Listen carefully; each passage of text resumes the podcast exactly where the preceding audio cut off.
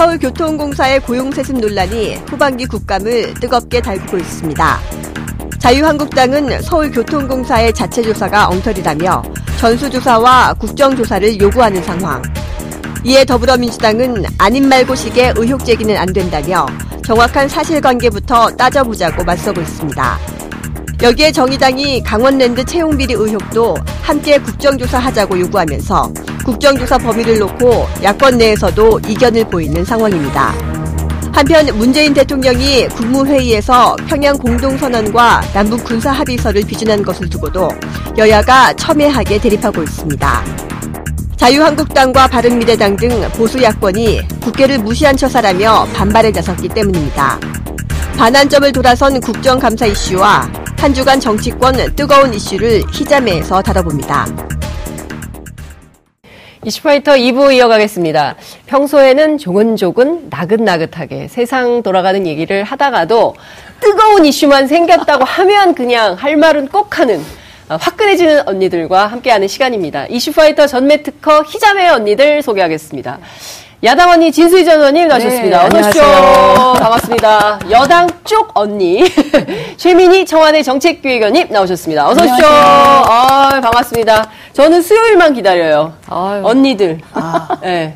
꼭 이렇게 얘기를 합니다. 음. 네. 왜냐하면 정말 그 저희 프로그램에서 이렇게 여자 셋이 진행하기가 쉽지가 않거든요. 아, 그리고 이걸 네. 유지하는 것도 대단한 거예요. TBS가. 왜냐면, 어, 다른 곳에서는 이렇게 여자끼리 하다가도 무엇 때문인지 꼭 바꾸죠. 바꾸더라고요. 예, 맞아요. 여자끼리 뭘 하는 거를 눈 뜨고 못 봐? 남자끼리는 막 한동 하면 남자끼리는 굉장히 많이 하고 그리고 꼭 말석에 여자를 안 치잖아요. 네. 네 그런 걸 안 했으면 좋겠어요. 음. 어. 계속 가십시다 그럼. 네. 네. 저는 아 이번 주는 무슨 얘기를 하지? 그리고 매주 걱정을 하는데 걱정할 필요가 없어요. 이슈가 너무 쏟아져가지고 정말 자고 나면 막 대한민국에서는 그, 그 걱정 안 하셔도 돼요. 항상 일용할 양식이 주어지는 것 같아요. 옛날에 서울에 특파원 오는 외국 기자들이 너무 떠나기 싫어한다고 딴 나라에 가면 동네 강아지가 죽었는데 이걸 기사를 써야 되냐 말아야 되냐 막 이런 거를 고민하는데 이 나라는 막 갑자기 다리도 무너지고 백화점도 무너지고 막 그래서 너무 쓸 게 많다 이런 얘기를 했다 그래서 우리가 하, 이렇게 한숨을 쉰 적이 있었는데 진짜 이슈가 많은 것 같습니다. 오늘 첫 번째 주제는 서울교통공사 채용비리 음. 의혹입니다. 에, 관련해서 서울시가 오늘 아침에 공식 입장을 밝혔는데요. 그 얘기 잠깐 듣고 계속 말씀 듣겠습니다. 서울시는 지난 18일과 22일에 실시된 행정안전위원회, 국토교통위원회 두 차례 국정감사를 통해 서울교통공사에 제기된 다양한 의혹에 대한 입장과 사실관계를 밝혔고 제기된 의혹이 대부분 명확한 실체가 없는 것으로 나타났습니다. 구체적으로 밝혀진 채용 비리가 없음에도 불구하고 인사 참고용으로 조사된 친인척 관계의 직원 수치, 그 자체를 문제 삼으며 취업 준비생들의 눈물과 고통을 정치 공세의 소재로 이용하고 있습니다. 비정규직 정치, 정규직화는 일자리를 뺏기 정책이 아닌 일자리를 더하기 정책임을 분명히 합니다. 감사원 감사를 통해 채용 과정상의 문제가 있었는지 진실을 명명백백하게 밝히고 혹시라도 문제가 드러난다면 관련자들을 일벌백계 할 것입니다. 네, 방금 서울시 입장, 공식 입장 듣고 오셨는데요.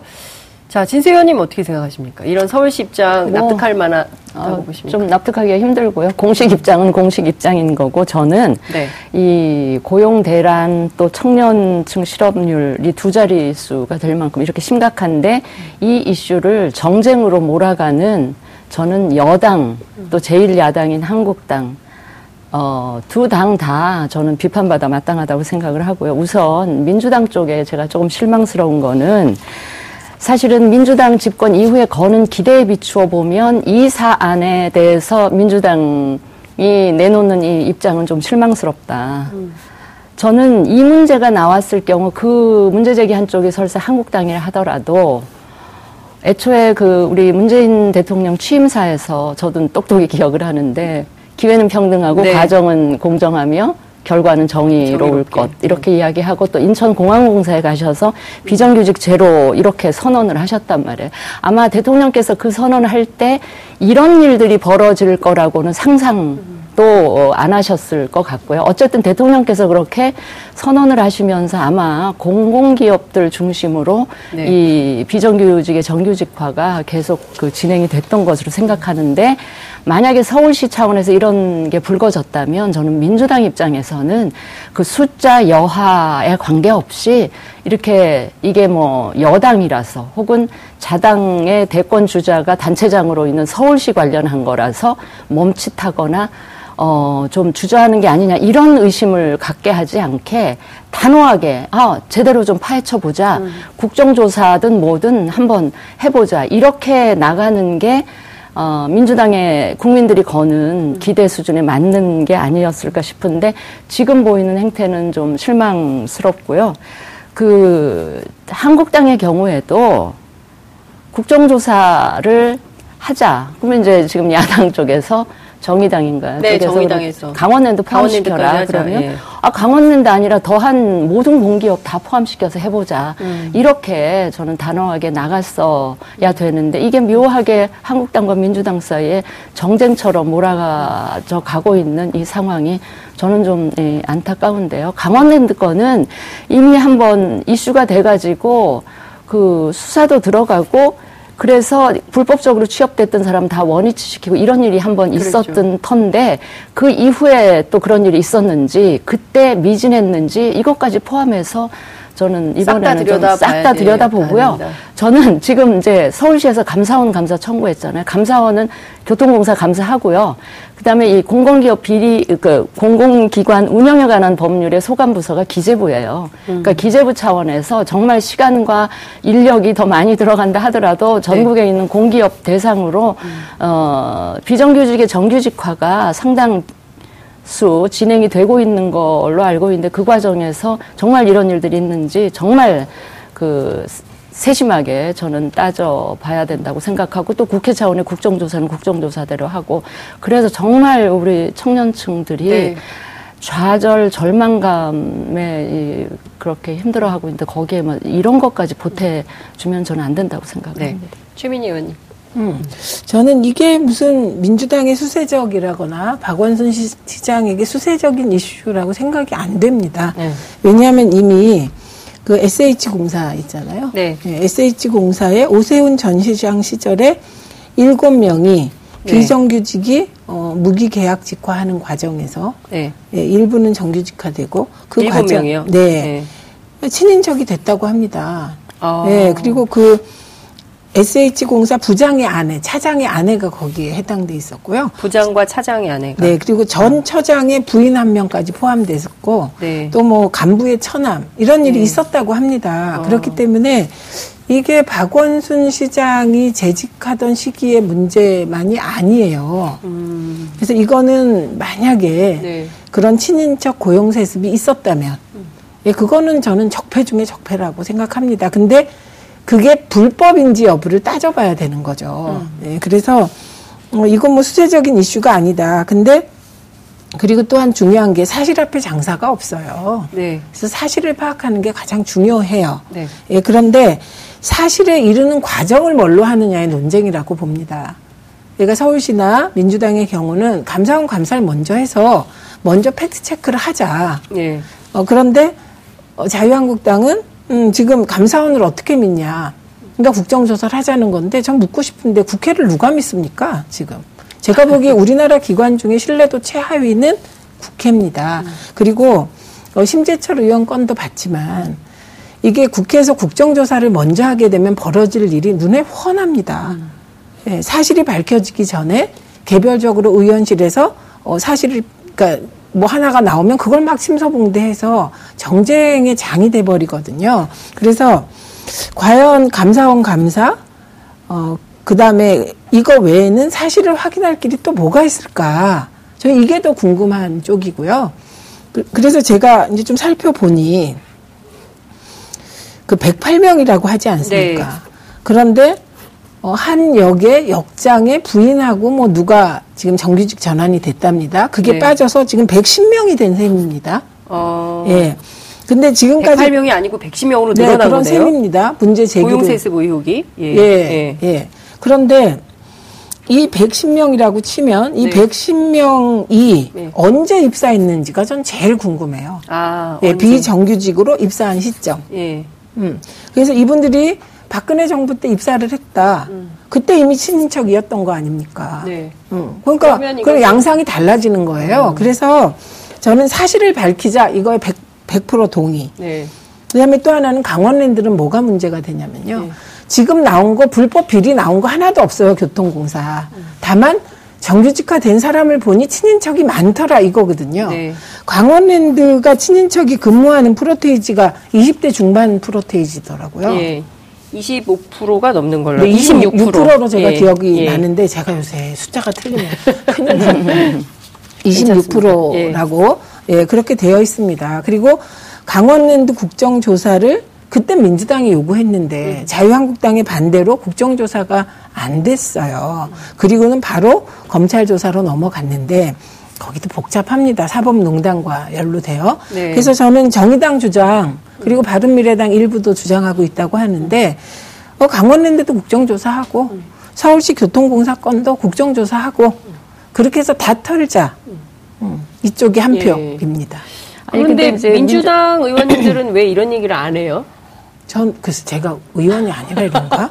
어쨌든 그러니까 민주당이 그러니까 약간 방어적으로 하시는 국민들 최민희 눈에는 의원님처럼. 비친단 말씀이에요. 예, 최 근데 의원님처럼 그렇게 대응을 하면 오해가 없을. 텐데 제가 본 자료로는 어, 이번에 정규직화된 110명 네. 그분들도 아마 입사 시기가 그 이전 정부일 겁니다. 근데 너무 명쾌하게 이해가 돼요. 네. 근데 민주당은 이런 관점으로 얘기를 안 하고 어, 있잖아요. 그리고 더 구체적으로 자료를 보니까 이제 110명은 오늘 안 거고 두 명은 네. 제가 108명 중에 38명은 친인척이라도 공채를 통해서 들어왔더라고. 이건 문제 안 되죠. 절차를 다 밟았으니까. 네. 그럼 70명이 돼요. 네. 이 중에 34명은 또 보니까 구의역 사고 기억하시죠. 네.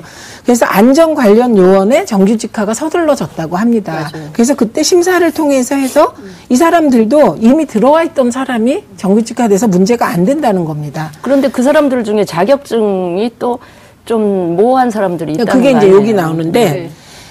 어, 이 교통공사가 메트로하고 어, 그 다음에 도시철도가 합쳐지잖아요. 네. 예, 그 과정에서 각각에 있던 친인척들이 합쳐졌을 수가 있다고 합니다. 음. 그러니까 친인척이 있다는 것만으로 국정조사를 하자. 네. 이게 조금 논리적 비약이 있다고 생각하는 것 같고요. 음. 어, 그 다음에 36명 중에 6명 정도가 지금 해당이 됐었다고 합니다. 그래서 1차 서류 심사위원회에서 음. 네. 음. 여섯 명이 탈락했대요. 그런데 이분들이 다시 제2차 재심을 요구해서 여섯 명이 들어갔다고 하거든요. 그러니까 지금 자료들을 보면 혹시 문제가 있을 수 있다면 이것도 확정 아닙니다. 여섯 명 정도인 거예요. 그러니까 어 이거를 보고 이제 박원순 시장은 네. 어, 이거 108명이 다가 아니라 6명도 이런 절차를 밟아서 된 거기 때문에 네. 일단 감사원 감사부터 받겠다. 이렇게 나오는 건데 저는 박원순 시장이 감사원 감사를 받겠다는 저 대응은 되게 일반적인 절차예요. 근데 이제 저런 수치들이요. 네.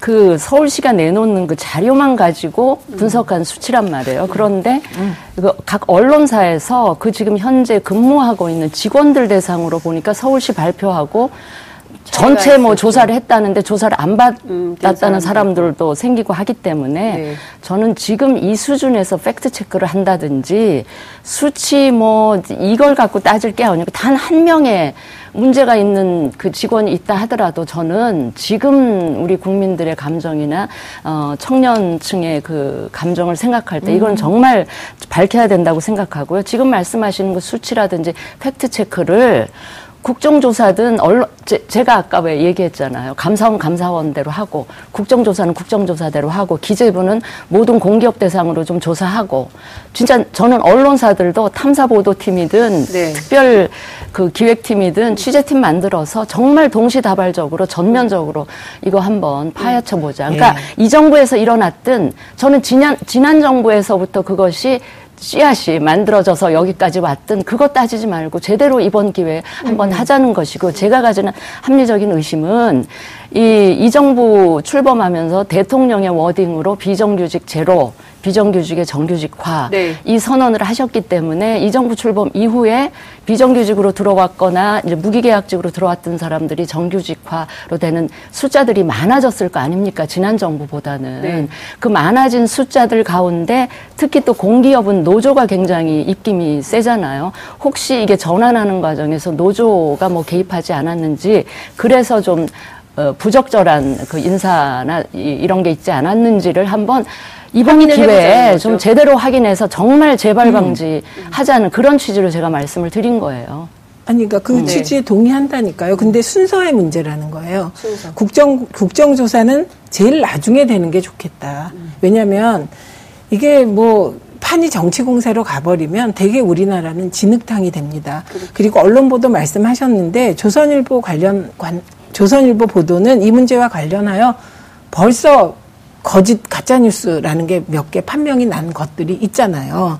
그러니까 그 언론 보도가 또 어떻게 될지 그러니까 시차를 조금만 두면 되는 사안이라고 생각이 든다는 거예요. 그러니까 감사원이 감사 결과를 발표하고 그리고 어 저는 기재부 차원의 공공기관 네. 다 털고 이거는 김동연 부총리가 한다 그랬거든요. 네. 다 털고 그 다음에 사실 언론사들이 좀 객관적으로 팩트 체크를 냉정하게 해줬으면 좋겠습니다. 냉정하게. 그런데 이것도 일, 일부 언론사와 언론, 다른 언론사의 팩트체크 내용이 다르니까 또 헷갈리는 거예요.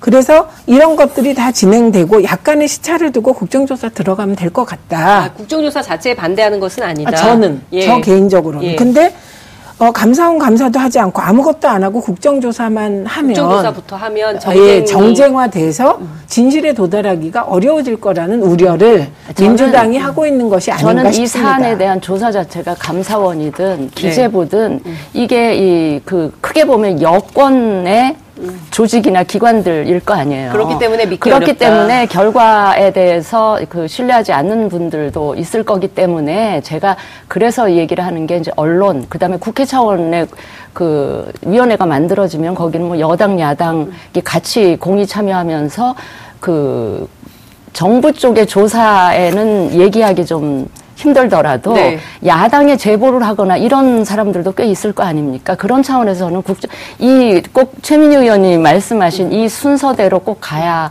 할 것 같지는 저는 않아요. 저는 근본적인 순서는 음, 음. 안 됩니다. 안 된다고. 이 저는 이 점을 늘 국회가 명심해야 되는데 자유한국당이 정부 어디 신뢰 못한다 이런 말 하면 안 됩니다. 이전에도 감사원은 있었고 다 있었고 정권 교체를 하는 이유는 이러이러한 국가기구를 동원해서 국가를 운영하는 것이거든요. 그리고 감사원은 지위 자체가 독립적인 기구예요. 그렇기 때문에 그런 말씀 하시면 안 되고 국회에 대한 신뢰도가 가장 낮습니다. 진짜 솔직히 어, 일, 그 많은 국민들이 어, 일부 의원에 대해서는 파트로 매주 쓴다 그래도 믿어요.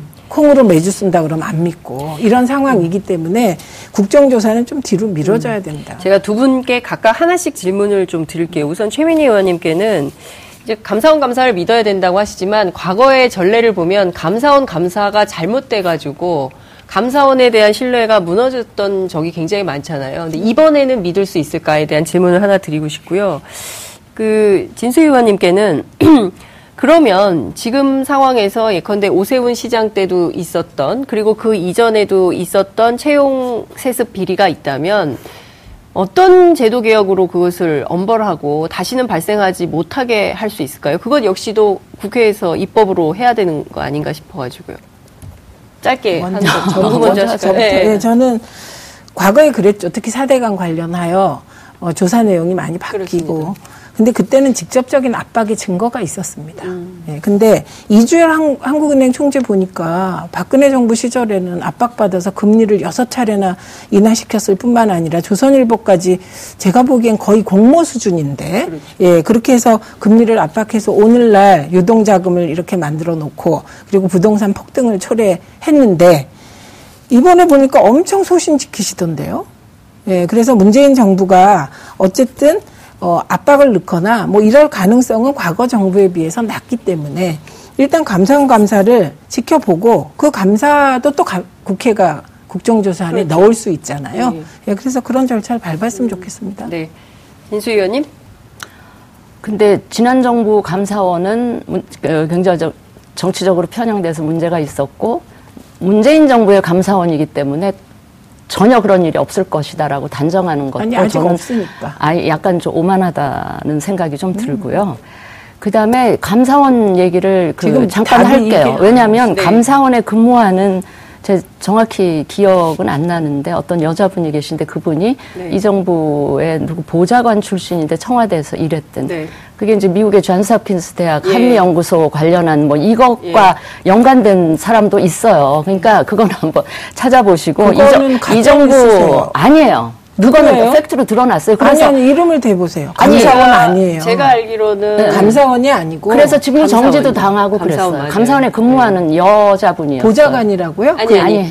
그 남편이 그러니까 그 그러니까 아니죠. 그 홍모 예, 보좌관이라고 예, 예. 그 김기식 의원실에 있었던 보좌관인데 아내 청와대 그렇죠. 그분이 청와대 근무했었을 때 그분의 아내가 감사원의 공무원이었는데 그 한미연구소에 예. 이메일을 보내서 본인의 연수와 관련된 얘기를 했는데 그때 압박과 관련된 내용은 없었고 그래서 본인이 가면 좋겠다. 책임을 졌어요. 본인이 보좌관이 아니잖아요. 책임을 졌어요. 아예 그건 본인은 그러니까 감사원이 감사원 직원이었죠. 그러니까 이 정부 네. 감사원이라 그래서 다 그렇게 아주 클리어하고 깨끗하다고 본다는 음, 음. 저는 깨끗하다고 본다고 얘기 안 했어요. 왜냐하면 과거에는 감사원에 대한 압박이 확인되었는데 어쨌든 이 정부 들어선 그런 일이 아직 없으니 감사 결과를 지켜보고 그 결과까지 국회가 국정조사를 해라 이런 취지입니다. 근데 이제 그거는 감사하고 상관이 없죠. 개인이 연수를 가고 싶다. 존스홉키스에 이런 개인의 민원 같은 감사원을 네. 그런 존재로까지 인정하기에는 조금 더 지켜봐야 되고요.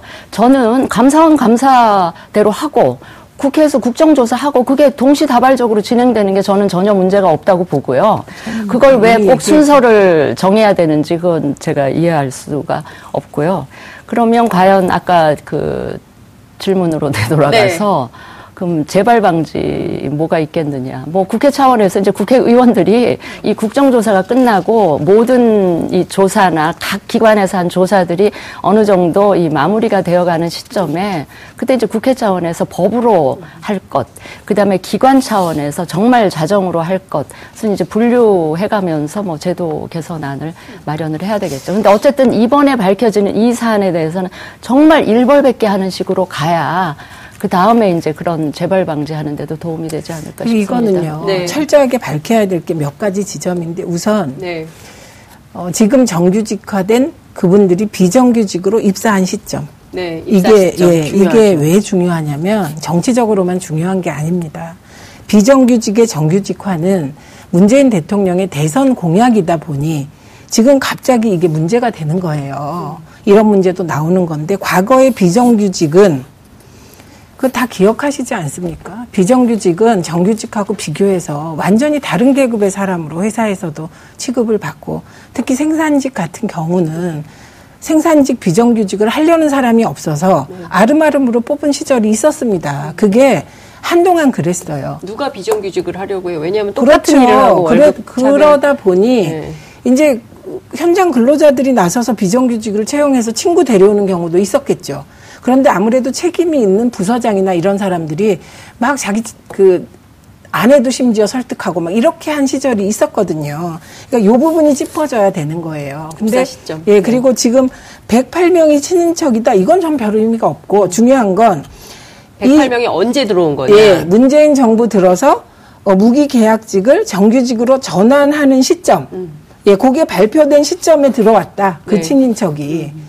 정말 자유한국당이 문제 삼으려면 이번에도 이거 다 밝힐 수 있거든요. 요렇게 좀 더 자료 조사를 한 뒤에 문제 제기를 했다면 이 문제 이렇게 안 복잡했을 거다. 너무 건수만 잡으면 마구 폭로하고 이걸 가지고 비정규직의 정규직화가 문제고 막 이게 정규직화하면 뭐뭐 뭐 재정이 적자 난다 뭐 이런 얘기부터 먼저 결론을 내놓다 보니 국정감사를 먼, 국정조사를 먼저 하면 큰일 나겠다 이런 생각을 하게 되는 아, 거죠. 큰일 날 일이야 뭐가 있겠어요. 알겠습니다. 근데 지금 조사에서 그 밝히면 되지. 주신 말씀들 뭐 저 국정조사 제가 보기엔 다음 주에도 계속 가기 때문에 중요한 이슈들이 또 있어서 어, 다음 라운드로 넘어갈게요. 네. 그 문재인 대통령 평양 선언하고 그 9.19 평양 선언 그리고 어, 판문점 선언의 군사 합의 부분야에 관련해서 어제 비준을 이행하셨는데요. 관련해서 자유한국당이 위헌이다. 헌법 60조를 들어서 이렇게 비판을 하고 나섰습니다. 관련해서 또 청와대가 해명을 하기도 했는데요. 이 부분은 어떻게 보세요? 저는 이거는 제 개인적인 의견을 말씀을 드려야 될 텐데 아마도 이 부분도 제가 약간 양비론적인 그 음. 입장인데요. 우선 이제 청와대나 대통령 입장이나 그 진정성 네. 어쨌든 이게 지금 어렵사리 맞은 이 기회를 잘 활용을 해서 어, 비핵화를 진전시키고 정말 한반도 평화를 그 이루었으면 좋겠다라는 그 일념, 진정성 이거는 제가 이해를 하는데 답답하실 거예요. 그런 입장에서 저 국회에서 비준을 안 해주고 어, 계속 뭐 사사건건 약간 어, 반대하는 것 같은 이런 상황 때문에 굉장히 답답하실 텐데 근데 이제 그게 우리 현실이기도 하거, 하잖아요. 그러니까 이제 대통령 입장에서는 어쨌든 그러면 남북 관계 진전이라도 이뤄가면서 그걸로 네. 북미 관계라든지 이 비핵화 프로세스를 좀 견인하는 어 이런 일이라도 좀 해야 되겠다라는 답답한 심정에서 이제 음.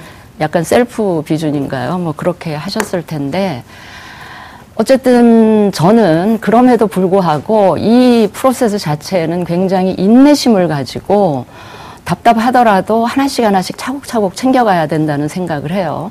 어차피 지금 아마 이제 국회 차원의 비준이라도 되려면 네. 북미 2차 정상회담이 있거나 그래서 이제 뭐 저기 북쪽에서 뭐 리스트라도 신고를 해서 이 북미 간에 뭔가 진전이 있거나 요 정도 스텝이라도 하나쯤 더 나가면 아마 우리 야당들도 국회에서 비준을 안 할 도리가 없을 텐데 그때까지 좀 기다렸으면 어땠을까 싶고요. 또 그런가 하면 이제 한국당이나 야당 입장을 보면 우리 야당이 이게 뭐 정권이 민주당 정권이 민주당의 바램대로 계속 갈 수 있다는 보장이 있는 것도 아니면 자신들이 나중에 집권했을 때 이 남북 관계를 어떻게 끌고 갈 건지 한반도 평화를 위해서 무슨 일을 할 건지를 좀 긴 호흡으로 미리 좀 그걸 염두에 두면서 지금 현재의 상황을 관리를 해 나가면 이렇게까지 사사건건 반대한다는 인상을 국민들한테 주면서 여권이 깔아놓은 평화 반평화 프레임에 말려들지는 않을 텐데라는 음. 안타까움이 저는 있는 거예요. 그래서 네. 저는 한국당 차원에서 의원들 그 의총 같은 걸 열어서 음. 이 문제를 가지고 우리가 길게 봐서 그러니까 남북관계 진전은 돼야 되지만 우리 입장에 절대로 양보할 수 없는 마지노선이 어딘지 그 나머지는 네. 웬만한 거는 정부 여당에서 하려고 하는 거를 좀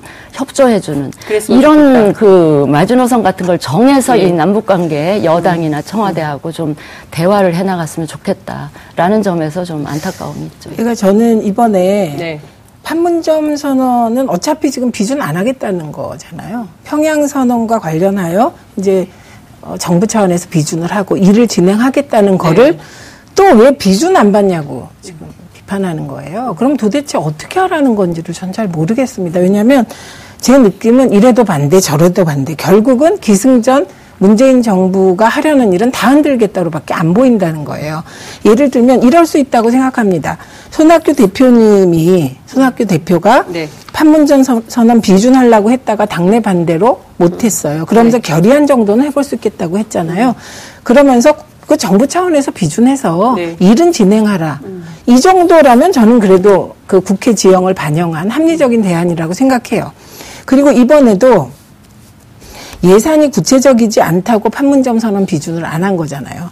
그럼 이번에 평양 선언도 네. 예산이 들어가는 것과 안 들어가는 걸 최소한 좀 살펴보고 요거 요거는 그냥 정부 차원에서 해도 되겠다. 네. 요거는 예산이 들어가니까 조금 구, 국회하고 의논하면 어떨까 이렇게라도 해주면 네. 저는 그 합리성을 인정하겠는데 이거는 무조건 정치 공세로 나오니까 저는 자유한국당에 대해서는 아 이건 평화에 대해서 완전히 개념이 다르구나. 음. 그리고 또 하나는 북미 관계의 진전만 바라보고 있어서는 또 안 되는 면이 있잖아요. 지금의 이 작금의 한반도 평화가.